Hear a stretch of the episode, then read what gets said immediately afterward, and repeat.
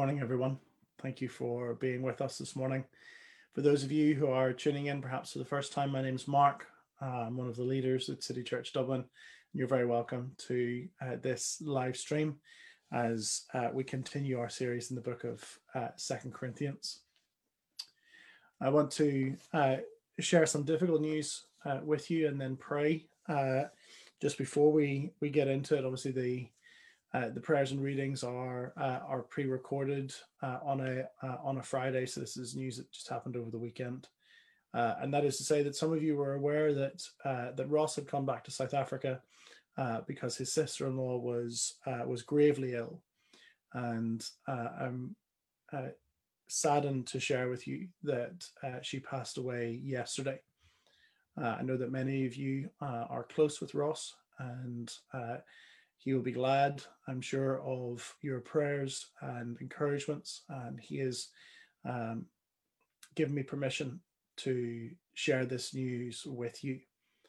Uh, let's keep Ross and his brother and the family uh, in prayer uh, let's hold them in our hearts and ask that God would comfort them uh, in the midst of this uh, tragedy and grief.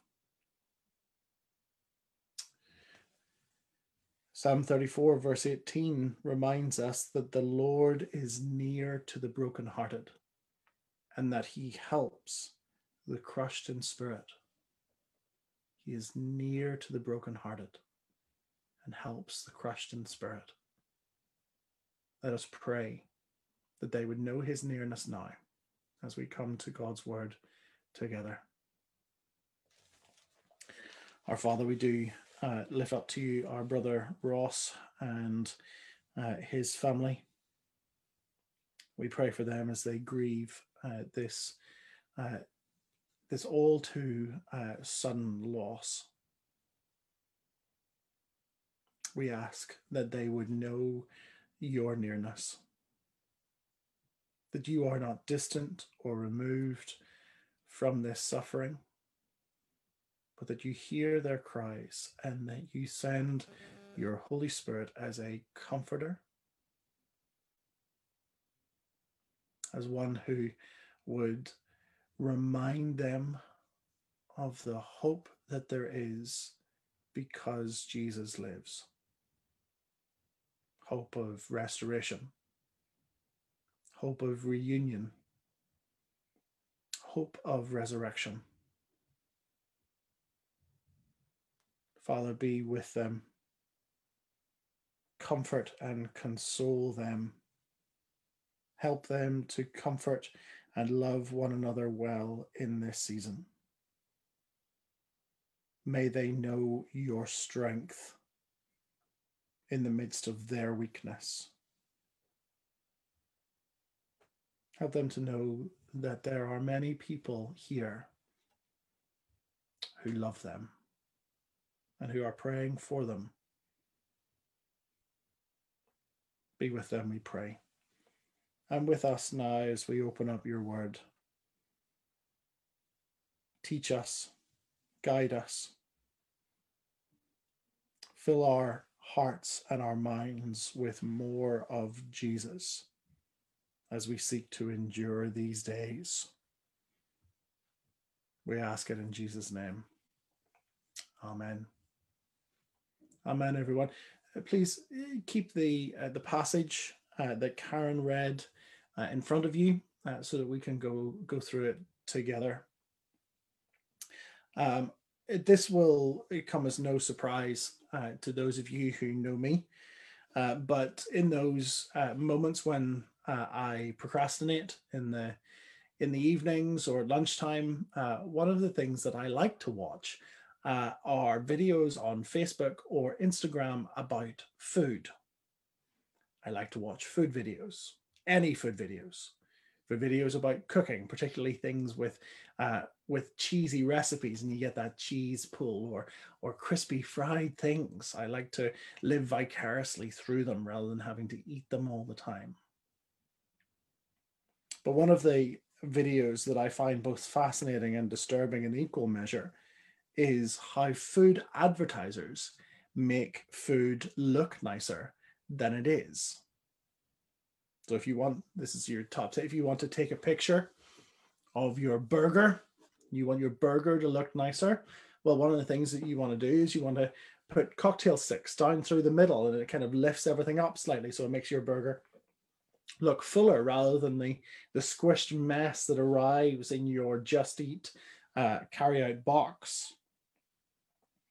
If you want a, uh, uh, a, a nice oozy chocolate fondant, you know, that kind of Marks and Spencer's esque, you, you, you cut it open and all of the chocolate sauce oozes out. Did you know that that's not chocolate sauce?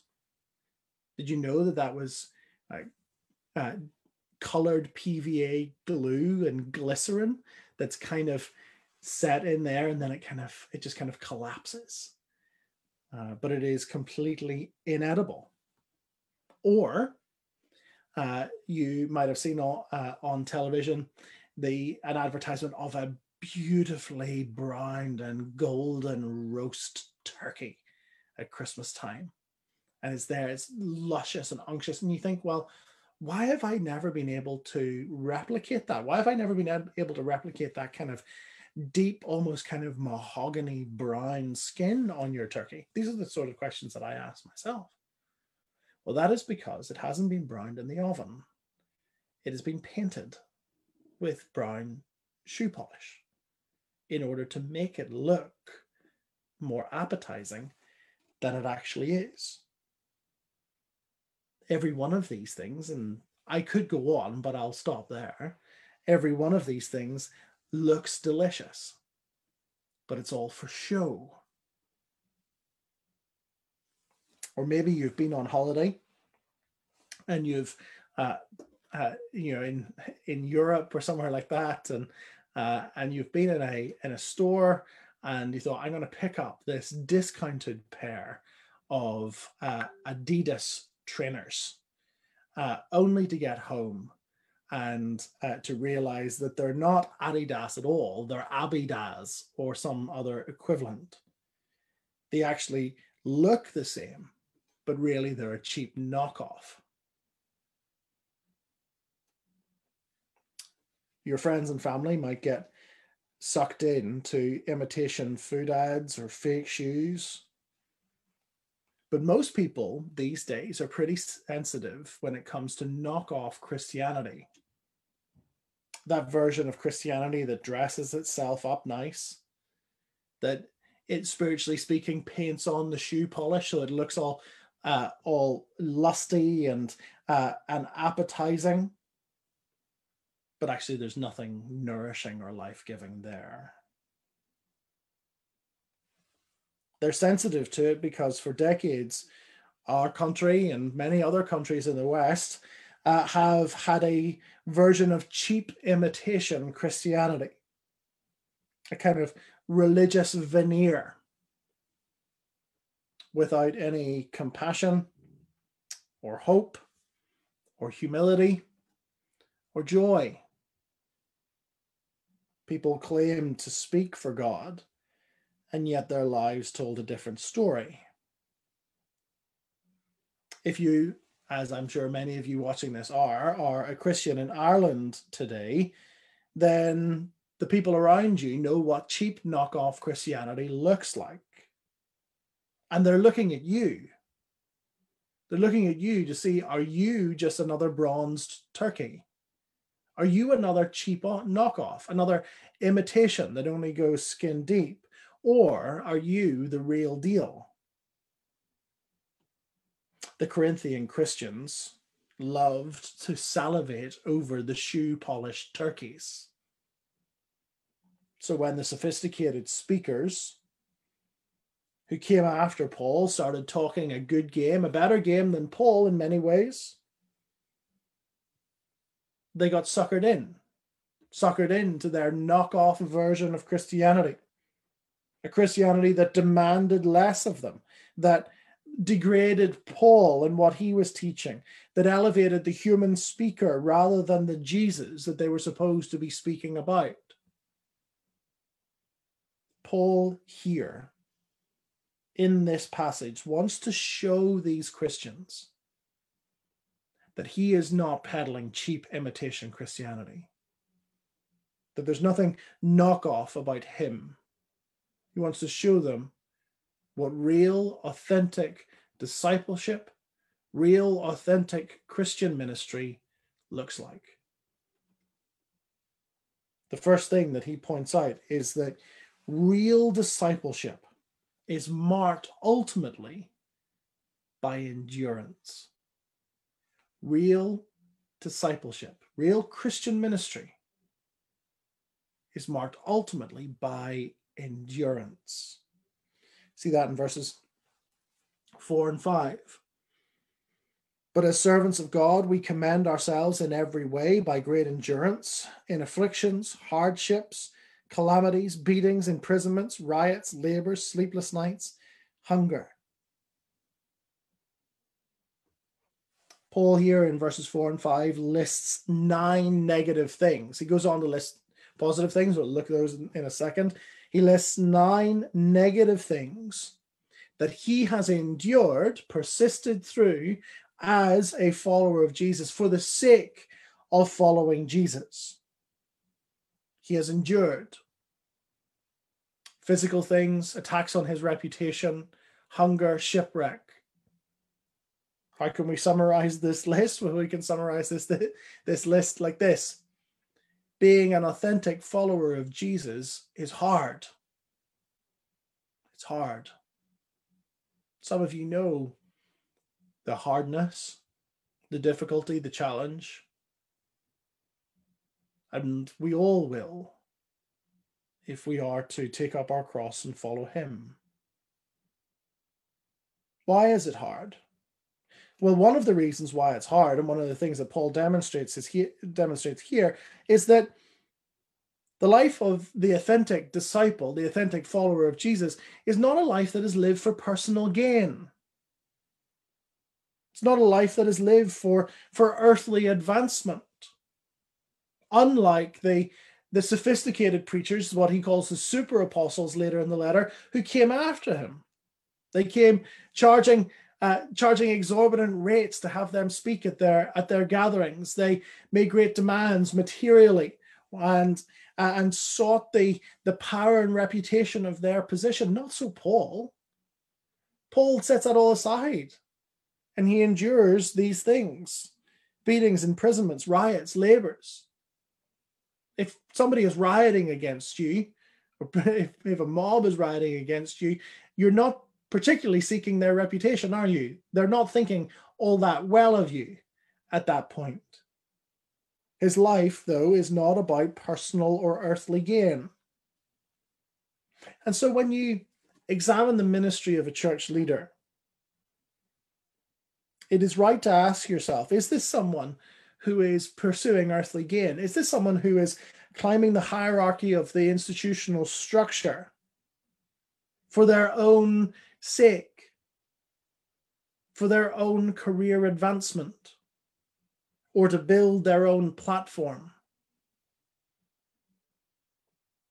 You must also ask it of yourself Am I a follower of Jesus because of what I can gain, because someone told me that my life would be easier, because someone told me or I have believed that if I followed Jesus, nothing tragic would happen to me. And yet it has.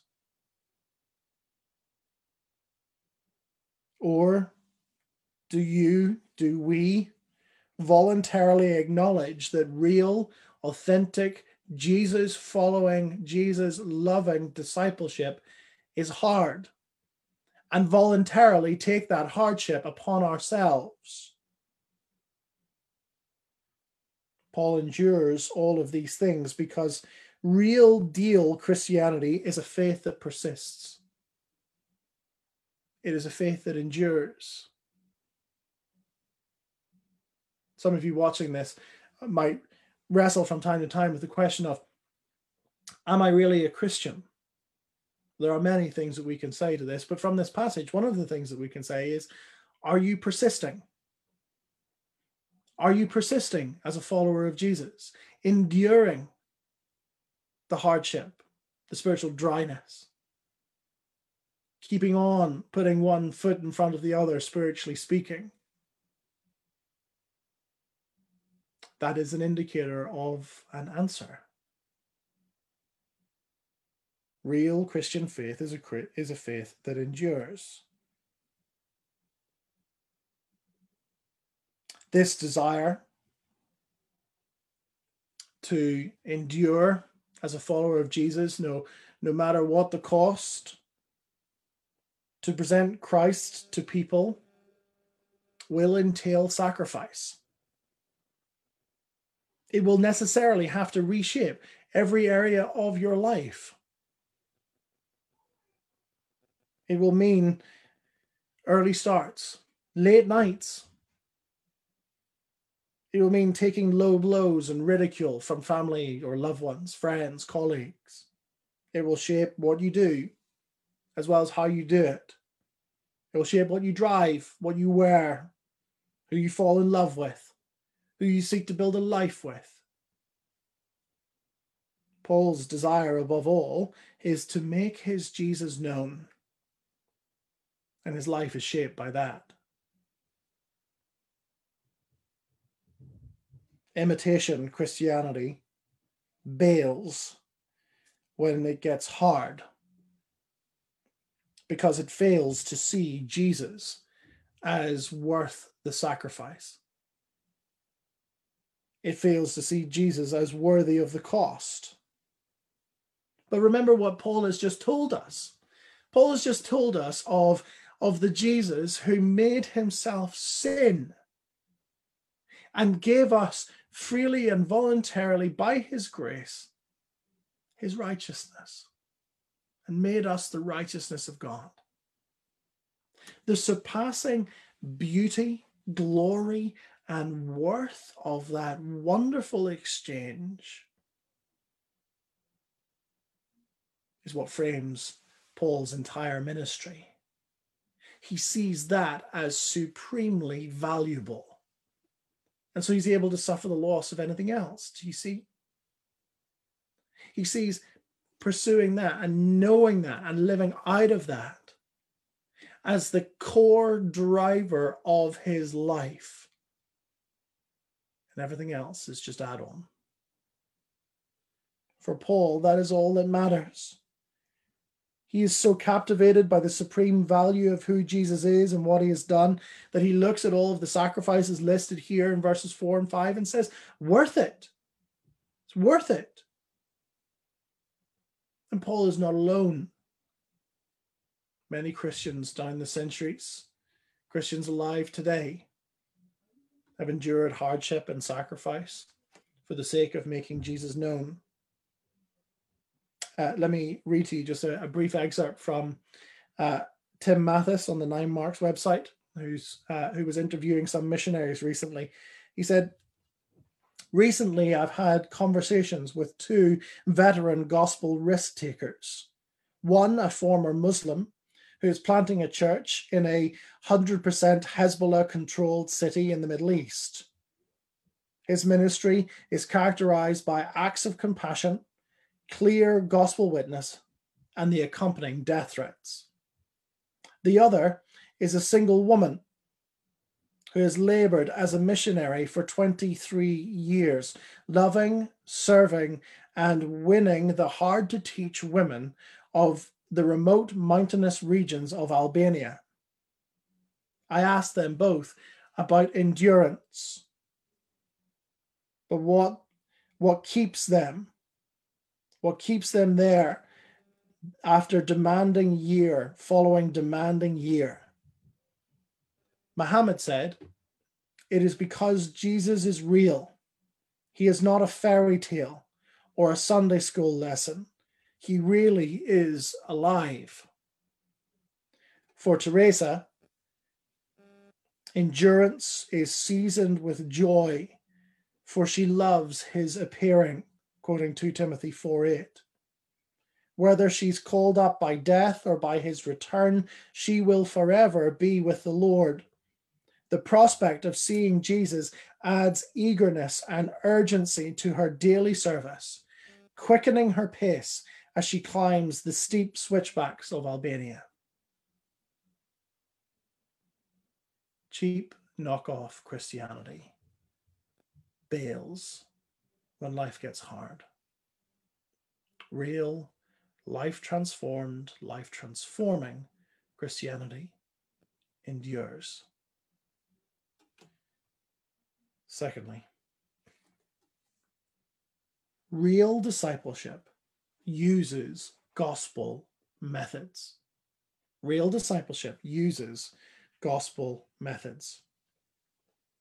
After these nine uh, circumstances or nine things that he has endured, Paul now lists eight graces, eight methods given to him that show that he is an authentic minister of the gospel. Look at verses 6 and 7. He says, By purity, knowledge, patience, kindness, the Holy Spirit, genuine love, by truthful speech and the power of God, with, rapid, with the weapons of righteousness for the right hand and for the left.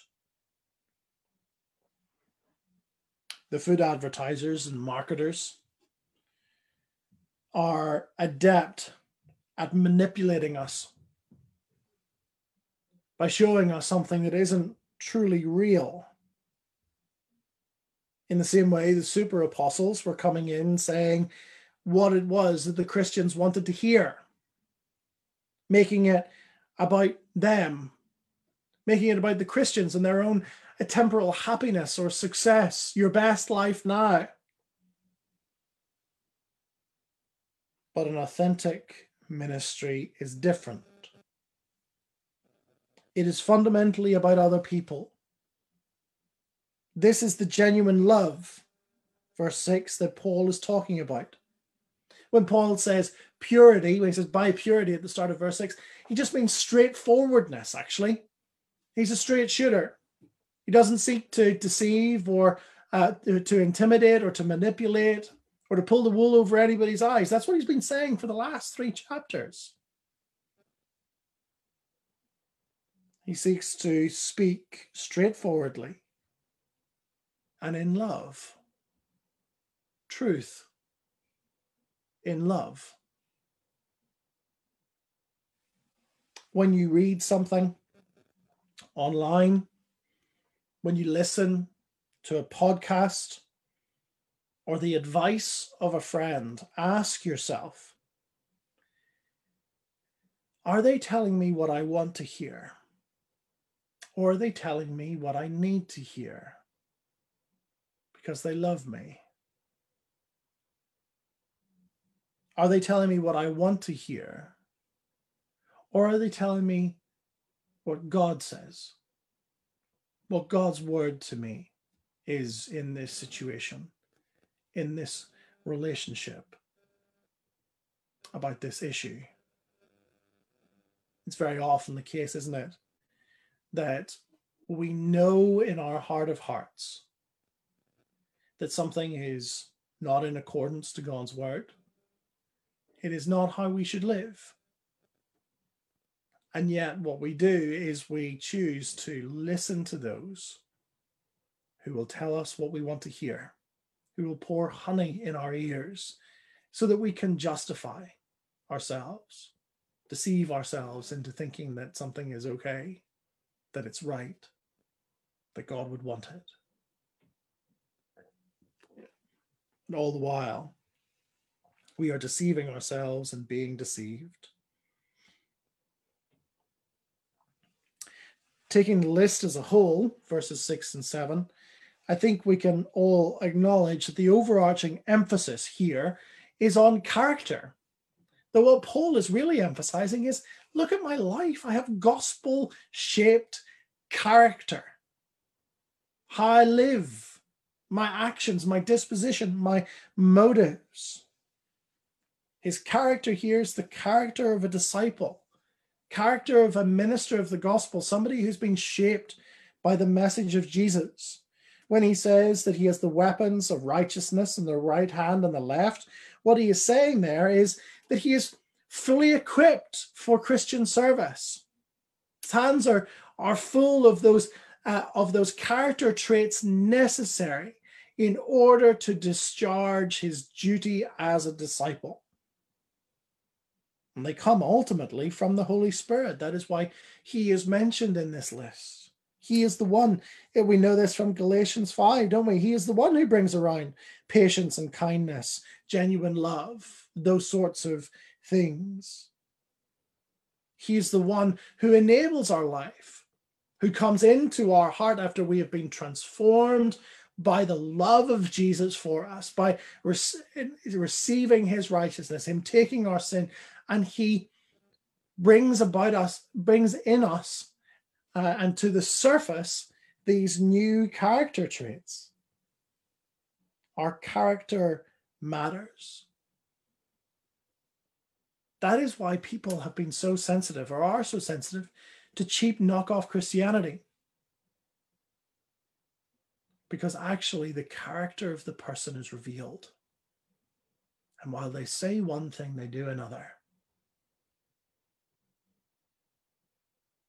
It is our character flowing from deep gospel convictions that people are ultimately looking for and that they will see. How do we grow in Christian character? Well, it begins by a, an acceptance of what Paul was talking about last week. It begins with being reconciled to God. Cheap imitation Christianity tries to staple good fruit onto a dead tree. It tries to to tidy us up a little bit on the outside without dealing with the heart. But Christianity is not like that. Christianity is not an ethical religion in that sense. Christianity is a, is a religion of the heart. It begins on the inside and works out. It begins with an acknowledgement that Jesus was made sin for you and that by faith you have received his righteousness, and that his spirit now is enlivening and enabling you. This is the moral core out of which your character grows. These things, these things that are listed here, they are practiced, cultivated growth often is slow, isn't it? You might look back over a span of time, say a month, few months, and think, gosh, have I made any progress in that area of holiness? Have I really kind of uh, grown as a disciple of Jesus? Then you look back over a course of years and think, actually, I'm a different person.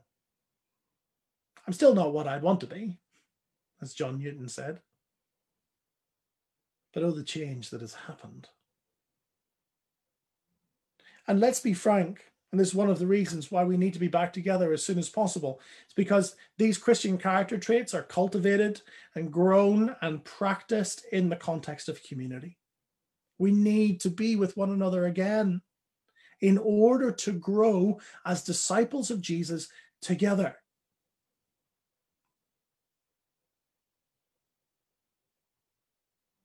They are cultivated in community. We knock the rough edges off one another. We point one another to Jesus. We need to be with one another. Real, authentic Christianity uses gospel methods, straightforwardness, genuine love, kindness. Kindness, friends, brothers, sisters, cultivate kindness towards one another. Be kind. We're all struggling. I really find it hard these last seven to 10 days. Let us all be kind and cultivate and practice that to one another.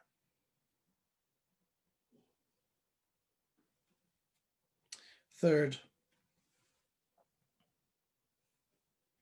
real discipleship lives in the paradoxes of life. Real discipleship lives in the paradoxes of life.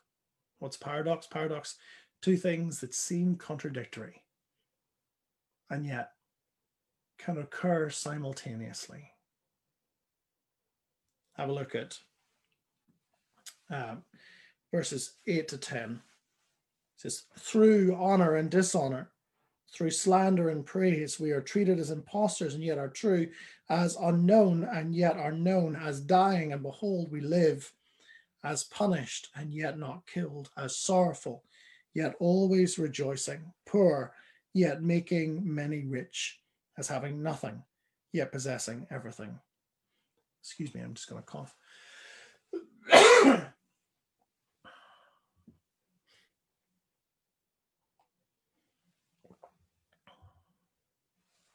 Paul concludes all of these lists uh, from verse 4 through to verse 10 now by listing eight paradoxes, things that seem contradictory but are both true for the Christian. And the thing that is striking here is that it seems that many of these things are occurring simultaneously, depending on who it is, is observing Paul's ministry. Some will look at him and write him off.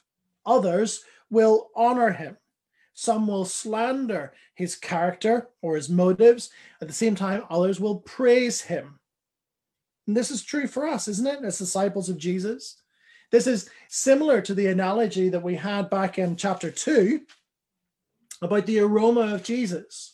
We spread the fragrance of Christ wherever we go, and some people smell it and they smell life, whereas other people smell the same smell at the same time and they smell death. That these things, uh, it's not that sometimes I'm in a season of honor and then sometimes I'm in a season of dishonor. Now, this is why they're a paradox because they both happen at the same time. If you ever find that, as a Christian, perhaps you have taken a uh, a stand as a Christian in the in the workplace, in your family, in college. And what has happened is that some people have ridiculed you called you names, thought badly of you. And yet others have grown in respect for you.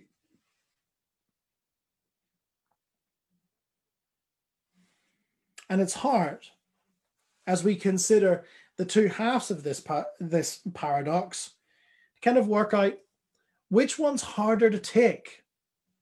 Is it harder to take the ridicule of people or the praise of people? you think about it, and it's not actually immediately obvious because there's the temptation, isn't there, to grow big headed, to actually begin to pursue your own platform because of the praise of others. And, you, and so you fall into arrogance. That can be just as dangerous as being shamed and slandered.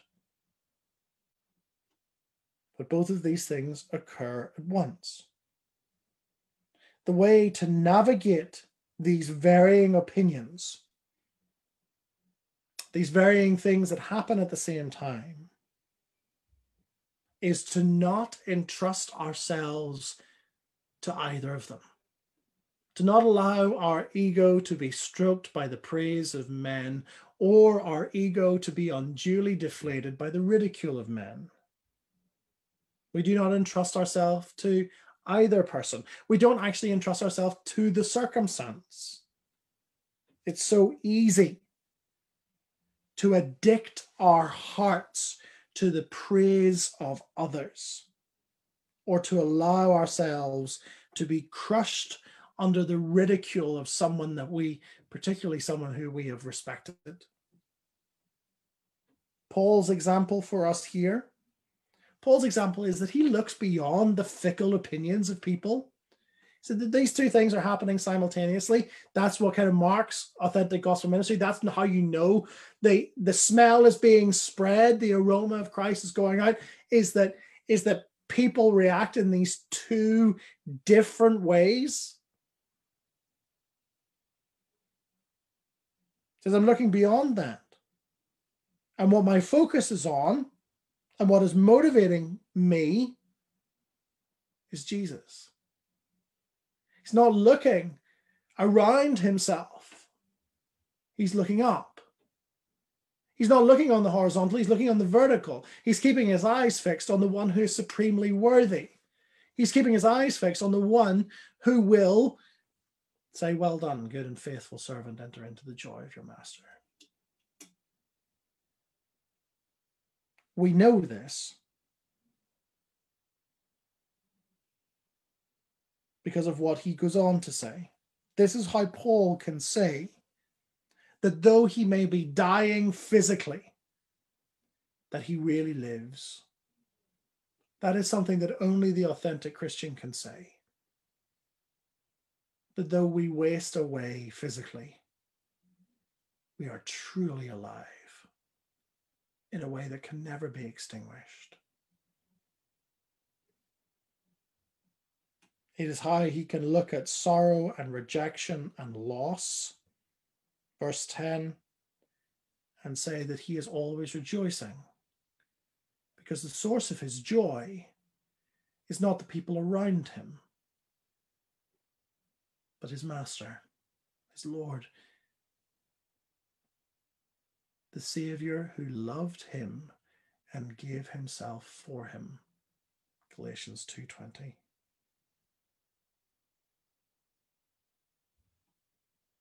It is only then that the Christian can claim to be rich while he or she suffers the loss of many things.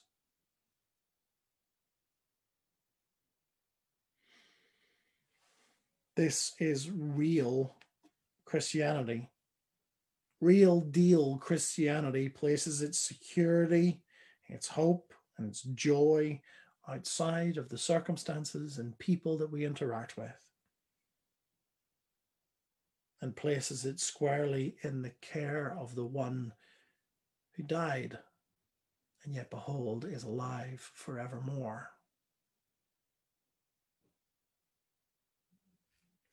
The imitators show their emptiness in the face of suffering and hardship because they cannot rejoice in loss. They cannot say, I live, even though I grieve. I live, even though I'm wasting away.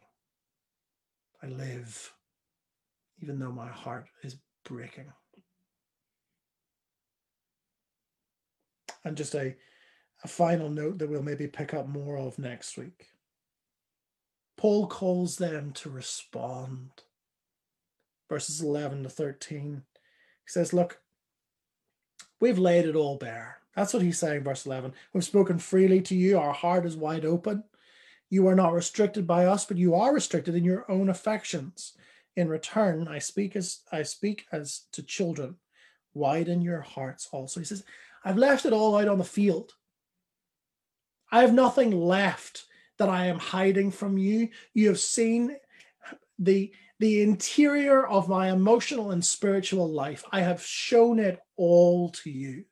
I've shown you what a real follower of Jesus looks like. I'm not after your praise. I'm not after your congratulation. I'm certainly not after your money.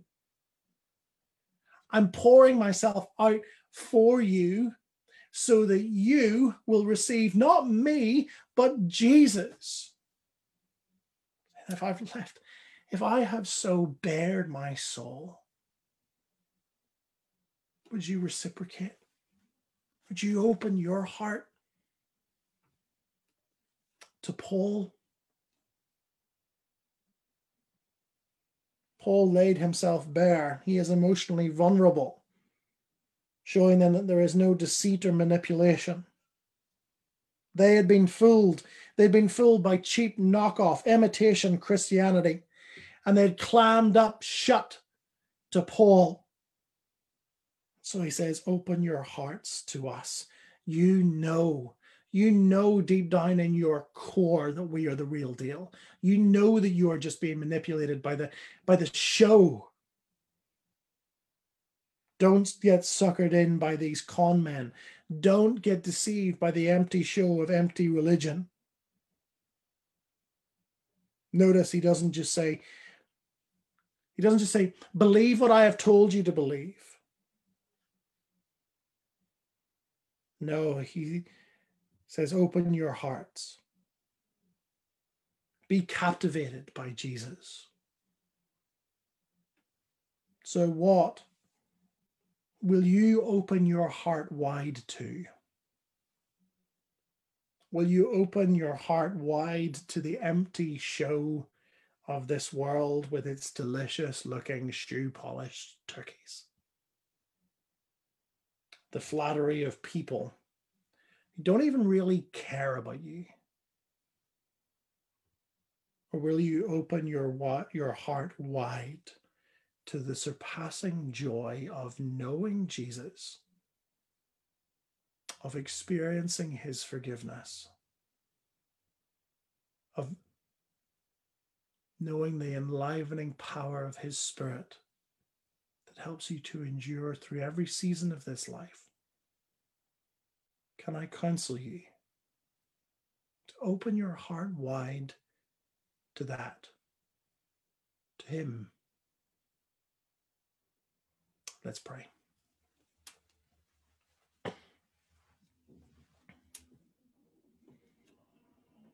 Father, give us the eyes of faith that help us not to be suckered in by empty religion and vain Christianity, but to open our hearts wide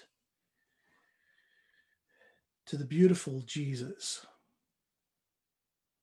who loved us and gave himself for us. May his surpassing worth